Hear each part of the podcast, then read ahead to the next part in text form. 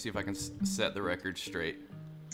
Okay, so the I, and it's been a long time, but what I remembered was you taking some sort of hallucinogen. I thought it was quercetin at the time, and freaking out at school and and leaving and running to the parking lot to your car, and the principal tried to stop you, and I guess you kind of nudged him a little bit That- to correct. uh, pull out of correct. the parking lot. So, all right, it was first day of senior year, and me and two other friends split a bag of mushrooms, and we then we went our separate separate ways because we had three different classes, and uh, so I went into photography, and I was in the dark room. I remember that specifically, and I started wigging, and I was like, I can't do this, so I was like, I'm going to the bathroom.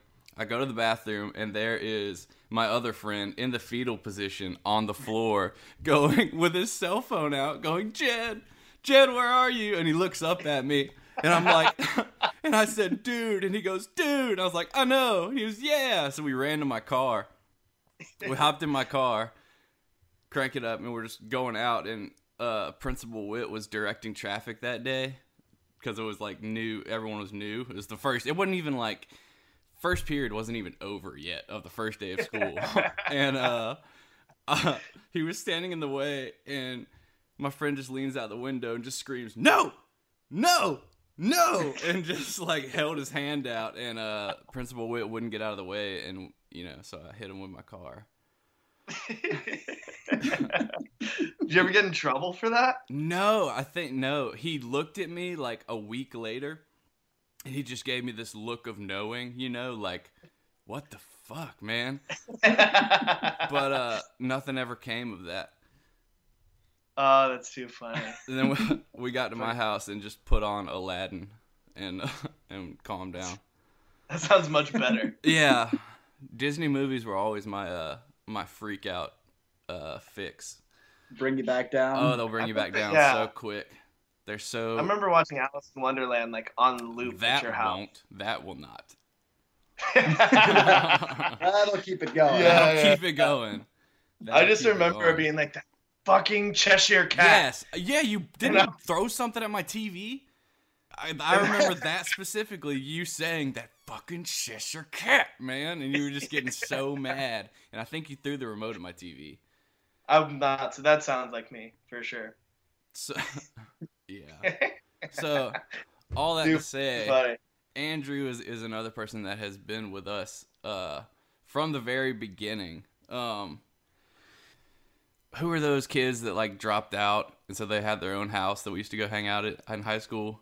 His name was like Rat or Panda or something. Beaver. Beaver. See, I wasn't I wasn't far off. That was Beaver. Yeah. Um, yeah, and I remember that was when I uh uh I did coke for the first time. And t- in all fairness, you said, "Now, Jed, this isn't like weed. This isn't like the other stuff." And I was like, "Yeah, yeah, sure, sure, okay." I remember that. Yep. Yeah, the the disclaimer was there. And so I remember I was super disappointed when I moved back to or tried to move back to Columbia. I guess it was like, I don't know.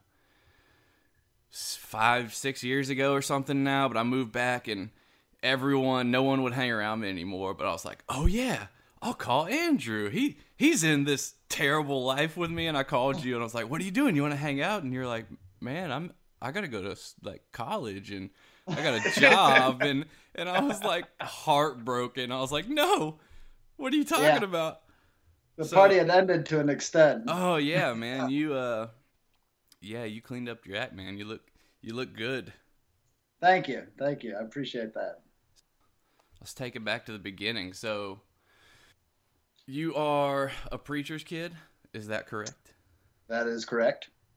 Tell us about that. So yeah, I my dad was and still is a minister in a non-denominational Christian church, um, a different church at this point, but he's he's consistently been kind of in that that style of ministry. It was interesting growing up as a preacher's kid because you see the church from in a very different light than I think most people that that go to church see it in. Um, for one, it is for most people it's one morning a week, whereas I know for me it was it was probably Every three day. sessions a week, and then I'm you know and then I'm still up there probably another two days a week between kind of babysitting for the church or being a part of all the different youth programs and all that. You know, I spent a considerable amount of my youth in the church and doing things that were church related.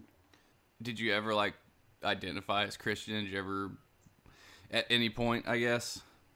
When I was very young, uh, there wasn't much really option to it.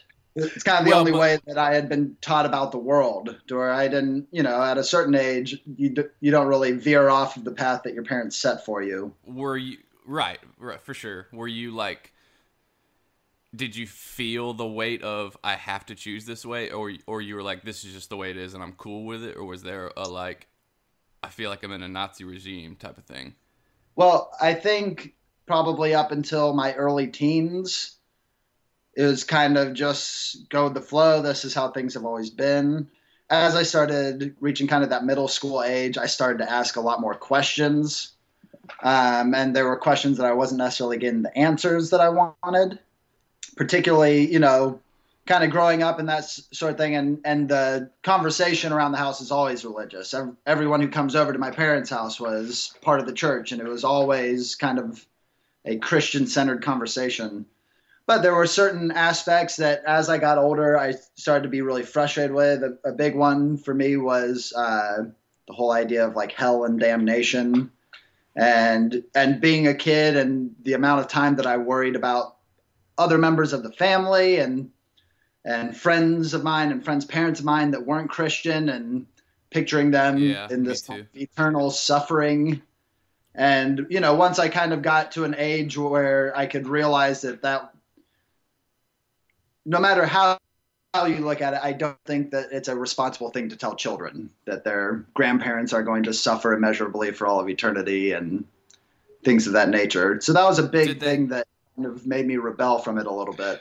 My question would be: So we found that there are some things that you didn't like about the church at that time, or you're getting answers to questions that and you're saying, "Oh, this is kind of jacked, right? Like I Right. can't get down with that."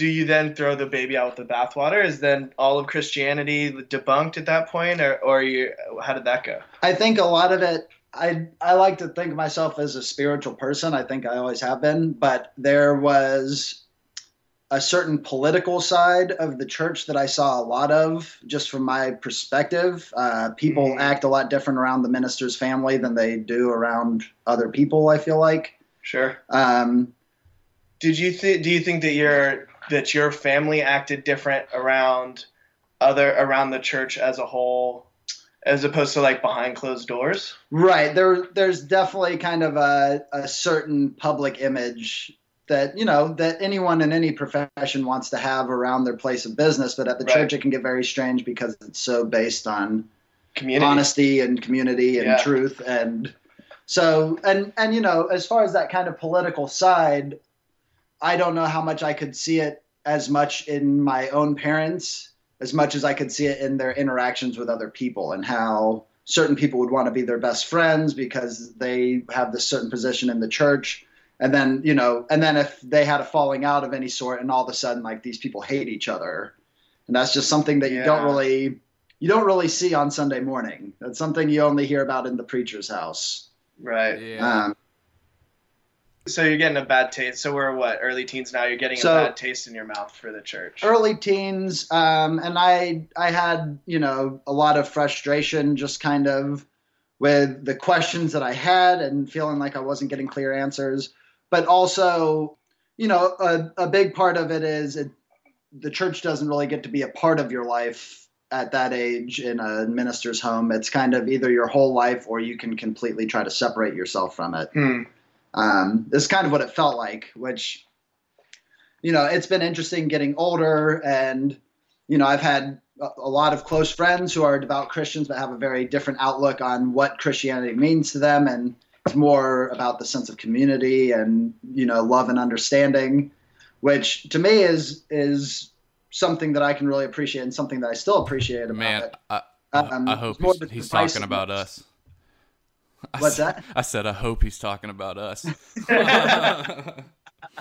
but there was i think the thing that originally really d- made me kind of want to escape from the church to an extent was the certain divisiveness to where the idea of anyone who if if i'm a christian and i'm friends with someone who's not a christian then it's my responsibility to fix them in a way which i always thought was i thought it was a an irresponsible way to look at relationships to always be trying to change someone else and Yeah. Less understanding. Yeah, Jen and I actually talk about that all the time. Mhm. And um, and if we look back at Jesus' teachings, the way that I read it, that's not he wasn't always in it to convert people. Right. He was in it to build relate. There's value in relationships in and of themselves. Right. Right. And It's uh, not meant to always divide, you know. yeah, us Yeah. to them. Right. Um, for sure. So let's fast forward a little bit. When you left your parents, so tell us how you left your parents' house. Actually. I left my parents' house uh, when I turned 17. I dropped out of high school and moved out, um, which I do, you, do you remember when your class rank was 420? what's that? Do you, do you remember when your class rank was 420? no, I don't remember that. Dude, why do I remember that and you don't? You you you got before you got class rank 420. I remember that specifically. Because there was like 436 in our class, and, and you got 420, and you were super stoked about it. that sounds about right. But yeah, so I, I moved out and uh, and dropped out of school, and fortunately, I I had an older brother that I could move in with, so I wasn't like, you know, on the street Right. or right. or whatever. It wasn't it wasn't a bad living situation. It was a very financially strapped situation, being 17 and trying to be self sufficient. But um, How did that go over with your family?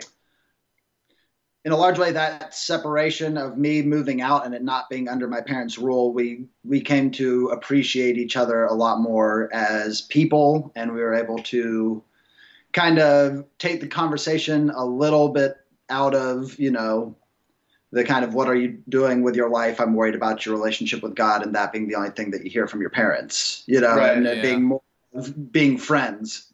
Yeah, yeah, yeah. Um, Do you think their worry was like genuine? You know what I mean when they say like they worry about your your relationship Right. with God? Can right. you see where they were at?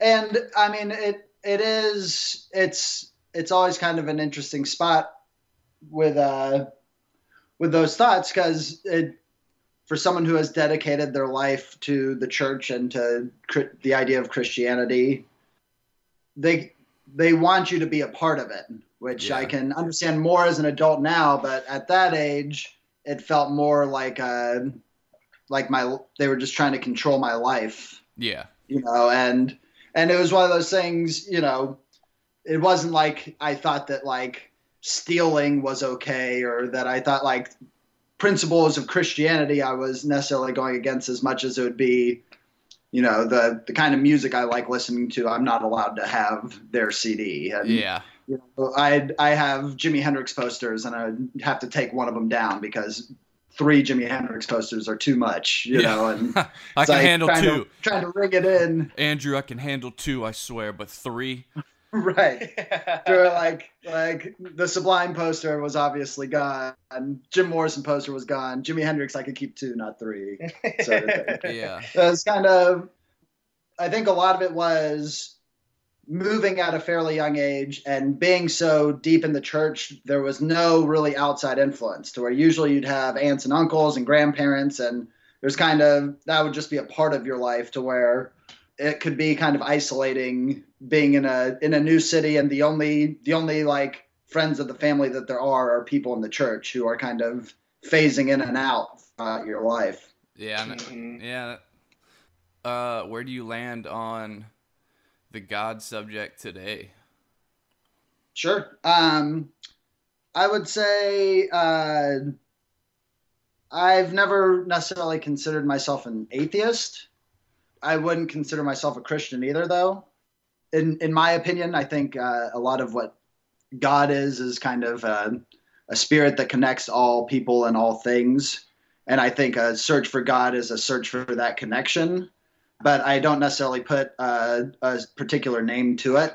Um, there's a lot of there's a lot of religious teachings that I full heartedly uh, can get behind, and that's Christianity and other religions as well. I think there's a lot of great things to be taken out of it, but there is a certain divisiveness uh, that I kind of was around a lot as a kid that has made it so that I I don't really feel comfortable telling people what they should believe. And as far as my own beliefs, I don't.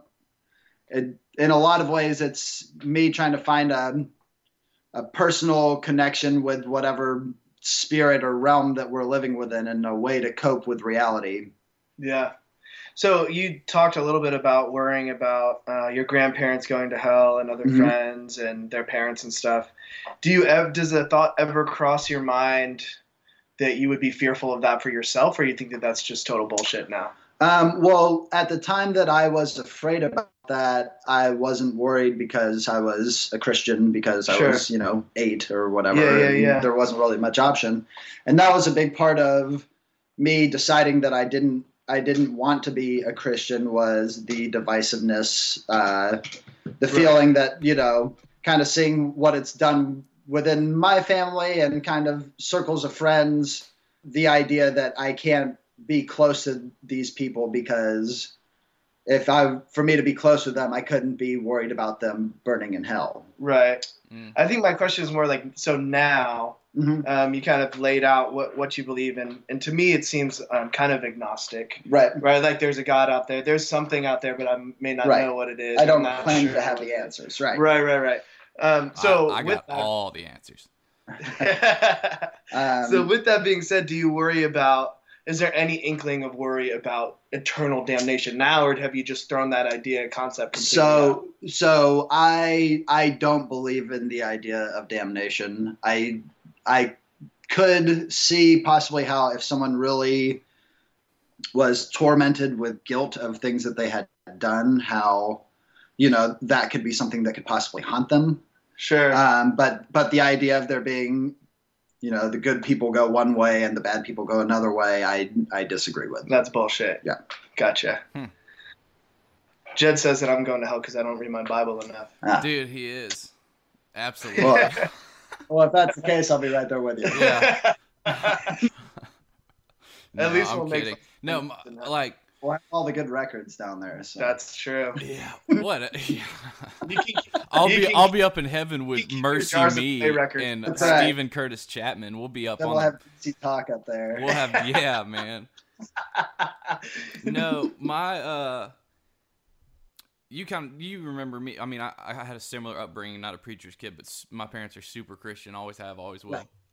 and so I was for a long time too.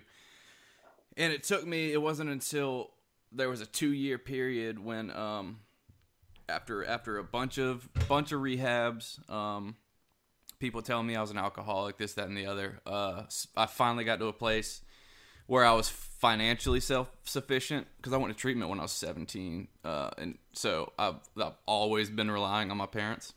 And so I was like 24 or something. And I finally didn't need my parents. So I called them and I was like, look, I'm to drink. Y'all need to accept that. Uh, I don't need your help. Y'all need to treat me like a normal person. And I don't know about this God stuff. I don't think alcoholism's a disease. And so I sort of proclaimed that I don't believe any of that anymore, and let's just see what happens, right? Um, and I did that for two years, and then that's when I went and I went. it's funny the the end result of that being uh, I got six felony gun charges and yeah, possession of. Uh, dude yeah my, my house got raided. That was when i got bad into crystal meth and started selling stolen guns and and i wound up in in jail man in, in baton rouge. And that's i had like a i had like three super profound like reconversion experiences in jail that i just couldn't i couldn't explain away. And that's kind of what happened this time except i didn't i didn't stay sober then. Uh, i stayed sober for about 11 months and then I went back and things got worse again but that's kind of what what restarted it for me. And and I got into some some dark dark shit. Like this uh I was doing a lot of research chemicals and acid and this uh Wiccan chick moved in below me and she was doing Reiki on me and like all sorts of stuff and things got really dark and really weird and so I guess it's if nothing else by process of elimination I feel like I searched every other possible spiritual avenue and what I found there like terrified me and I did not like and then then I had these these experiences in jail and then yeah, I guess I just came back to it. I don't know. That seems a really flimsy, flimsy thing to stand on when I say it out loud, but it was super profound for me. And then I guess just I still doubt and I still question.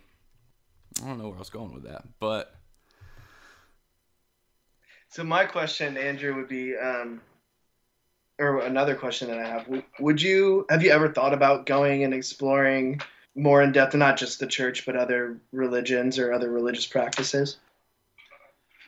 I've done a considerable amount of reading, um, not necessarily all religious uh, based, mostly philosophically based, to sure. try to get an idea of how people see God and kind of kind of form what like my relationship with God is in a way and what I feel comfortable with and what I believe to be true. Really, something that I miss in a sense is uh, there is a certain amount of community that you get with a church scenario yeah. that you that you don't get outside of the church. It's kind of a lot of a lot of time me by myself thinking about it or reading about it or you know kind of studying into it but there's there's not really there's not a lot of like agnostic small groups you know? And there's yeah. like a lot of the questions end up coming up you know just kind of organically but randomly in conversation and it's kind of just a topic for a moment and then you move on but there's not a lot of kind of group effort to come to a certain con- conclusion. It's more a solitary experience for me. Well, yeah, yeah, yeah. And, and, I wanted to ask, you're such a conundrum to me because, like I said, when I when I was still uh, out running and ripping, you you seemed to clean up, and and in my head, you know, how can a reprobate just clean up without the healing power of God? How did you steamroll through that? I think uh, a big thing for me, you know, I I partied a lot. I partied with the best of them. One thing yeah, that yeah, one thing that I I know one thing that I always that I kind of realized from early on, and and a big part of it was actually kind of seeing what happened with you guys, but you know, like heroin was something that I never I decided I I wouldn't try. Hmm uh, heroin, meth uh, were kind of the two the two big ones. Solid choice. Um, a, a, a lot of my drug use when I was younger was more more centered around like psychedelic drugs, which don't necessarily have an addictive tendency. The you know, yeah, if any, if anything, yeah. you never want to do it again if you yeah. think. You know? yeah. yeah. Um, I think that was a big part of it for me. A lot of it too, though, is and part of this was you know kind of growing up away from all of our extended family. My brother and I, I feel like, really set up a good support system of close friends that we consider family, and a support system is, I think, the the best way to keep yourself in check. Oh yeah, it's uh, one one of the the three pillars of of the recovery program we're in. Yeah, it's right. It's, it's a common, it's an age old thing. I drank a lot and and you know obviously smoked a lot of pot and and whatever and and definitely uh, took other drugs too. But I definitely always tended more towards the drugs that were seeking more of a uh, psychedelic kind of enlightening experience than than kind of the ultimate high. Yeah, where I have a lot more and, weird a lot of weird nights, but not never got into. And you know, and that's not exclusive. I've done my fair share of pills and. And I didn't mean to you to, know, to paint with, paint with the brush that you're you were some under the bridge junkie, but you, you know what I meant. You got the meaning. Right, right. No, but it is true. Um, but a lot of it too. Um, I I know a lot for me was a matter of kind of getting out of certain social circles that I was in before I was really super absorbed by them. Right. Mm. I didn't always do in time. Like there, you know, there are periods of my life where I was doing cocaine every day and stuff like Yeah. that. But it was one of those things when I realized that that wasn't working out, I moved out of that house as opposed to moving into harder drugs with those guys. Yeah. That's So my uh, that's fun. follow up question. my You, my, uh, my move would have been to buy that house. I'm all in. I'm Right. all, All on, in. all in on this thing. Um, you talked about looking for enlightenment and psychedelics. Did did you ever find it?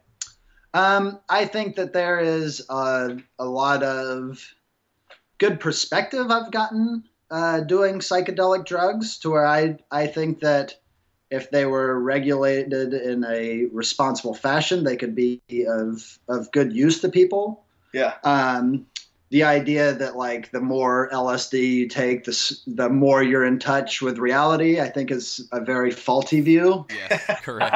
Uh, at some point, you still have to go back to work. if that's the case, and me and the so- universe would Yeah. would be best Uh, buds.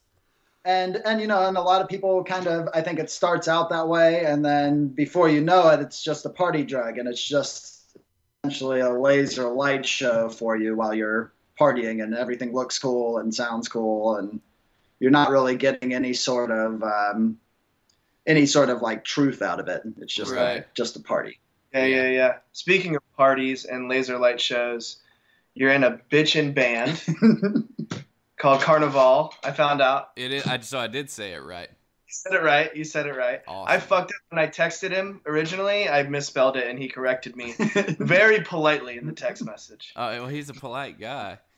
Yeah. So tell what do what do you play? I mean, like, how did that band come about and all that good stuff? Okay, so um, Carnaval is uh, a band I started when I moved to Charleston, um, which uh, originally started with uh, me playing with a guy named Tom, um, who is actually actually a friend of ours. Uh, it was Bobby Smyer's roommate when I moved to Charleston. So that's how I met Oh, no way. Yeah. And him and I kind of jammed together a little bit. And my brother was living down here, which we had already done two bands uh, before he had moved to Charleston. That for we were probably in a band together for a total of I don't know seven or eight years before we moved to Charleston. So I started playing with Tom, and then we got Josh into the band, and we had like another guy who didn't really work out, and we we've got a couple additional members since that point but yeah, so we've been we've been playing in Charleston for about six years now. Uh, we're working on our fourth our fourth release. It'll be our third full length. I play guitar, uh, mostly like pedal effects and loops and stuff. We do a lot of instrumental and kind of post rocky sounding parts of our songs. Yeah, I'll, I'll give you as a as a huge fan. There, y'all are definitely, honestly, my uh, you're in my top ten for for 2016 of of surprise albums. It's it's this ethereal, uh, shoegazy, like post rock. I can tell y'all finally started listening to good music. Like it, it, it shows. You you definitely got into some. Well, I remember when y'all started getting into like cursive and uh, Yep. explosions in the sky, some Mogwai. Like I can definitely hear all that, and it's got a um, like y'all create the atmosphere. It's what's the word for that? The uh, like a musical, a musicscape, a musical landscape. The musical ask a question and give a response and build to a crescendo, and y'all do that thing where the build the the the build up and the release of the build up is so good, but it's it's short enough that I wish it would have gone longer. But if it would have gone longer, I might. Not. It's like y'all make that kind of musical decisions that like I would have done differently. But since you do it that way, it sounds so good. I appreciate that. Yeah, we try to make a strong point of cutting out kind of some of the gristle. I think a lot of the Yeah. bands, there's a lot of bands that they have really great ideas, and I enjoy what they're doing. and then They- and then the song ends up being seven minutes long. exactly. And, you know, four minutes of it was the same part, And there, there which there's totally wisdom in give them give give the people just enough to hook them, but don't give them too much. Like right leave leave them still hungry. make them right leave them wanting more, not wanting less. Yes, absolutely. Do y'all have any talks with record labels or anything on the horizon with that? Are y'all shopping Um, around? well, y'all just doing it independent?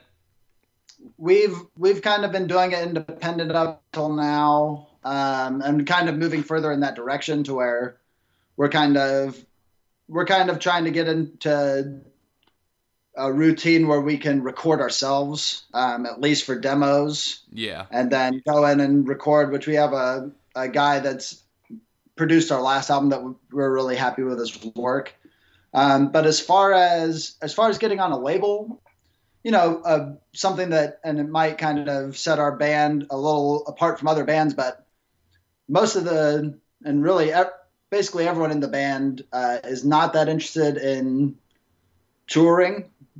Uh, right on. I mean, we, we have jobs that we like and we have women that we like that are at home, Hey, hey, all right. you know, which I think uh, that's a part of that is just kind of getting older to where Yeah. The idea of being on the road all the time sounded really romantic to me when I was younger, and now the idea of continuing to do that sounds like a nightmare. Yeah. Um, we, you know, for a while we were playing a lot of shows and kind of getting out of town a fair bit. And we've kind of come to a point now where we've decided to put more focus into the writing side of it. Um, so we we play we play essentially uh, a handful of shows in Charleston every year yeah. uh, kind of make a bigger production of it. Um, but we've decided, at least for as of right now, that we're we're going to stick a little closer to Charleston and spend more of our time writing new music and playing new songs, and less of our time, you know, in the van and Yeah. trying trying to network and uh, and as as far as getting signed, you know, I think I've just playing in bands when I was younger. I've just had a couple friends that have gotten signed onto bigger band onto bigger labels, and it's very exciting when it first happens, and then all of a sudden, you know. Like one of one of my friends' bands, they sent back the entire record and said the vocals just aren't good. You have to redo everything. And it was the way that they wanted them to be. It's just not the way that it's sold. Ooh. Um, Yeah, and I realized I realize now that I asked that question just because that's like a music question to act. But nowadays, being on a record label does not mean shit. Like, Right. And you really don't need it. and and we you know a lot of for us it's something that we're passionate about and uh and the kind of music we like writing and playing isn't necessarily music that is easy to network with or kind of make it into a marketable You're not Like- a bar band. right it's not a marketable business the Yeah. kind of stuff that we do to where we've kind of gotten to a point to where we don't even play at bars anymore we do more like art show sort of venues Yeah. um, we'll go and we'll run we'll run all the sound ourselves and we run our own light show and we kind of do the whole thing do it yourself which a lot of that has been opened up by us not constantly pushing to get so far out there but more focusing on what we're actually doing Yeah. Right. I can totally respect that. Well, like That's I said, man, I like it's perfect soundtrack music. That's that's what I see it for. Uh, well i, I appreciate it man yeah. We did talk too, Jeb. We on the car ride over here. We were talking about the irony of the title of the track, our intro track, oh our intro- yeah. Carnaval. it's it's called a Heretic's Waltz, yeah. which is fucking hilarious. I didn't. Yeah. I did like honestly, I didn't put two and two together until we were in the car on the way. I, I, here. I did not either. Wow. Well, I'm sorry, Andrew. I will no longer be able to use your music in good conscience. Uh, now that I know you're a sinner, you are stricken from the show. that's right and Uh, lifetime band Lifetime yeah. ban. Well, this is man. This is this has been great getting to catch up with you, man. And um, Yeah, I'm gonna so- I'm gonna be playing. Uh, the track's gonna be "Tie the String" in its entirety after the show, so y'all should take a listen, and we'll post a link um in the show notes to their Bandcamp. Y'all should definitely go pick up uh, their album "Fuck That Noise," this noise, "Fuck This Noise," Fuck that noise. that noise. Oh, that was really awkward. I because I da- um, we got a Christian DJ for my wedding, and I had to send him to your site to get the song, and the album was called. I was like, "Damn it, Andrew! Like you couldn't have made it called anything else but this good Christian." His name is DJ Clean. DJ Clean. Yes, I love that- dude. Hey, let's talk about the fact that you hired a Christian DJ for your wedding. Yeah. That's Hey, well, I got I got the church discount, bro. So Yeah. You gotta cut corners where you can. You know? absolutely, dude. He was good Oh, too. that's He, he hooked it up. We run into that a little bit with certain you know certain members of our family are like oh i want to hear the new album and it's like you know i think you'd really like the music but i'm Yeah. a little hesitant to like send send a grandparent a fuck that noise record that you made you know yeah, Yeah. that- that's that's I'm sure we're gonna run into with just what we're doing with this. Like we've already, like I've already told relatives, relatives, and I've had my dad on about this podcast. But it's like we're gonna be talking about some stuff. But my thing is like to not talk about it is almost to just ignore reality. Like I'm sorry, Right. these things happened in my life. I did these things. You like me as a person. Does knowing that change that? You know what I mean? Like. right So we'll see. It's it's kind of all an experiment. This is this is important to bridge the gap a little bit It is important to bridge the gap. That was something that when he when he mentioned uh, me coming and talking with you guys, that was something that really drew me to it. Is I feel like there there is this gap between Christians and non Christians. There is. A lot of non Christians feel like they're just going to be judged uh, if if they become close or or take part in any sort of community program that a church is doing. And I I don't think that necessarily has to be the case. I think the whole idea of Christianity is people coming together. Yes. Uh, Absolutely. Absolutely. Well said. Well- We'll, we'll Stoked, stoked you came on, man. And and I do say, you know, we end every podcast with an altar call. yeah. Um, and So, here's prayer. if Join it- us, the sinner's prayer. If if I'm just, if I'm just joking. if- if anyone here heard something they liked and they'd like to uh just everybody close their eyes. everybody close your eyes. I'm not I'm not going to single anyone up- out. Andrew, Just- I, s- I see you there in the back. I see you. I see you. Ha- ha- hands raising all over the To the place. left, I see you. oh, All right. Oh yeah. Thanks, for on, Yeah, dude. We appreciate it. thanks for having me. All right. I mean, that was fantastic. It was seriously good to see that dude. I, it's been a long, long time. I think I told you I ran into him one time, like this past sometime over this past year. But before that, it's been a decade since I've seen that guy. Yeah. Yeah, I'd say yeah, it's been about four years. I think four, five years. Yeah, he's just so solid and like authentic. He always- is. He is. Do you ever? Do you get? Are you past uh, jealousy of people that can still drink? Yeah. Um. They can still drink. Yeah. Like I don't want to. I don't want to drink. That doesn't look attractive to me. Yeah, me neither. But- Smoke weed. but like, yeah, for That's- sure, yeah. smoke weed. Yeah. Dr- like yeah. I would love to just like get spliffed with my wife and Yeah. watch you know Netflix or something. That sounds awesome, but I know that it would never just ever just be that. Ever. No, no, absolutely not. Absolutely not. That's that's the old saying like, "Oh, I'm just going to smoke weed on Saturday." And then one day you wake up and you wish it was Saturday. And that's how it starts. Uh-huh. I always used to hear when I was first getting sober, um, if I could drink like a gentleman, I'd be drunk every day. I see what you did. Uh, That's good. yeah. So, Yeah. you, you know what's funny is uh, uh, the the Christian in me reconciles the whole thing with like, oh well, thank God he said the sinner's prayer, so he's straight, man. He's Uh, good. Once saved, always Do you saved, really man. think that? Do you really Well- believe in once saved always? Here, my here's how my dad kind of puts it, and I kind of do.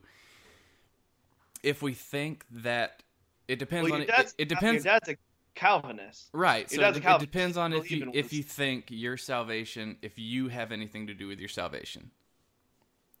If yes, then then I suppose it's possible. If if you think that God is this irresistible force that once he calls you, there's no escaping it, then that that's kind of where that comes from. Like that it and my dad always says the story's not over. That's that's his big thing because I, I always asked him if he worried about me and he was like, "Well, I knew this the story's not o- over. You know, it's I think- Interesting.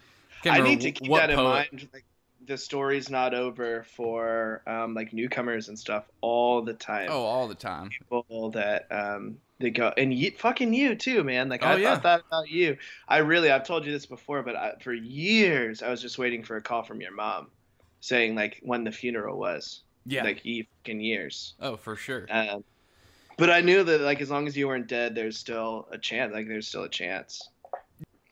I don't know. I I guess I flip flop on whether you you can run away from God because it's like I if I look back, I really tried my hardest, and it's it felt like he was letting me go toward the end, but but then when I look at it in full retrospect, like no, everything it was still all in this massive coordinated series of events that had to occur to land me where I'm at now. So That for for me though, that whole idea makes free will really murky.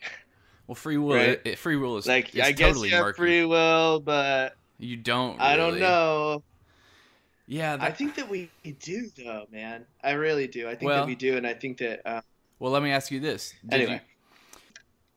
you, we you don't have free will in so much as that you didn't you can't choose your your birth parents, you can't choose your birth location, therefore you can't choose your Mhm. nurture. So it's like Right. you're you're lit. You are Or your nature, yeah, absolutely. Uh, right? so and it was yeah. Yeah, I don't know. That that gets and and I don't sec- know, but at the same secular. time, like if you make you make good decisions and you're responsible, good generally speaking, decent things happen over the long run, right? If you make shit decisions and you're irresponsible, generally speaking, shitty things happen over the long run. generally speaking, yes. But have, have So- did it ever have like, man? I would call it like Satan's lotto, where like just these awesome things would happen to me when I was using. Like I would just come into like crazy amounts of money. Did that ever happen to you? No, I would have been no, I would have been dead, dude. Yeah. I mean, well, I mean that's you know I I, I overdosed those dead. times, but yeah, like fortunate events would No. occur, and that's why I'm saying I don't know. That's why I bring up it, it. It seems like it was God. I don't know. God using these things to happen to get me to a place where I would have to get clean. Where like it seemed like, oh jackpot, I can get a bunch of dope, but knowing that that dope just brought me way more misery than than I ever could have bargained for. Therefore, it was used Yeah. for good. you- If, if that makes sense. I can see that. Yeah, no, no, no. Have you ever read the book Drop the Rock? No, everyone I've heard your Read it. really. Read it, read it, read it. It's not cheesy. It's about six and no, it's fantastic. Um, it's about six and seven, but but in it, it talks a lot about and a lot about, and in the twelve and twelve, this talks about this too. But it talks about um, how God can use our character defects, right? And that we don't we don't get to decide when our character defects are up. And so, again, this whole like God's in control, but we still have free will free will thing. It's Free really will. hard for me to wrap my free will, free willy, free uh, free bird. it's really hard for me to wrap my mind around that God is in control, yet we have free will, right? Yeah. Like, how does that thing? How does that? Well, and, and no I've one, heard. no one has an answer on it. Everyone, it's even like secular philosophers debate the free will, and there's constant new arguments about free will, and who knows. I wanted to Yeah. ask. Uh, I like how he brought up, and this seems to be the common thread of why people do not turn away from Christianity is is the problem of hell, right? It's a big, yeah. It no, is- it I mean, and especially the way deal. that, especially the way that it's preached on, In or certain, oh, was. oh yeah, in certain still is. in certain ways yeah yeah because Yeah. the way the way some people preach it it's like they they it's like they want that to be the truth and that that's where it gets sickening to me where it's like Oh, right. Like they should be. I, I feel some sort of gratification in that. I know that sinners are gonna burn in hell. Yes, yes. That's a, yeah, it's not very loving. I'll tell No, you it's that. not very Like, that attitude is not very loving. Um, I did love how he, he was all something about. Um, I think it's really irresponsible to tell children that their grandparents are gonna burn in hell. Yeah, And I was like, I think that I that's agree. Think that that's a you know, I think it's a really valid point. Yeah, that's a Um, very valid hey- point. And that Anyway, it was a great interview. it was, it was, and I hope, like I said, that's what I want this to be. That's that's exactly kind of my goal for this is to have the conversations uh, that he that they may never have had. You know what I mean? No, absolutely. Well, and I think that a lot of people uh, feel uncomfortable having because Christians um, hop on the defensive so often. Um, Yeah. they feel like they're being attacked. Um, and like it's a learning process for me like i said to just to just sit and just listen and like i don't it's not my Yeah. responsibility to do anything but listen and be a friend Right. man so it's, it's yeah, definitely totally. helping so me I think it's important to to build that goodwill, build those relationships, and build an environment that um, you know Christians don't always have to be fucking defensive and um, and uh, what's the word I'm looking for? Um, convince anyone of anything. yeah, Uh, I think it's important just to to listen and to be love and to um, do all of that all of that shit. So yeah and i'm also And, you uh, know, super in love with this band i'm starting that track right now actually cool. All right. Well, peace out, home scout. Yeah, y'all Catch be you on the sure to check out Carnaval. This is Tie the String.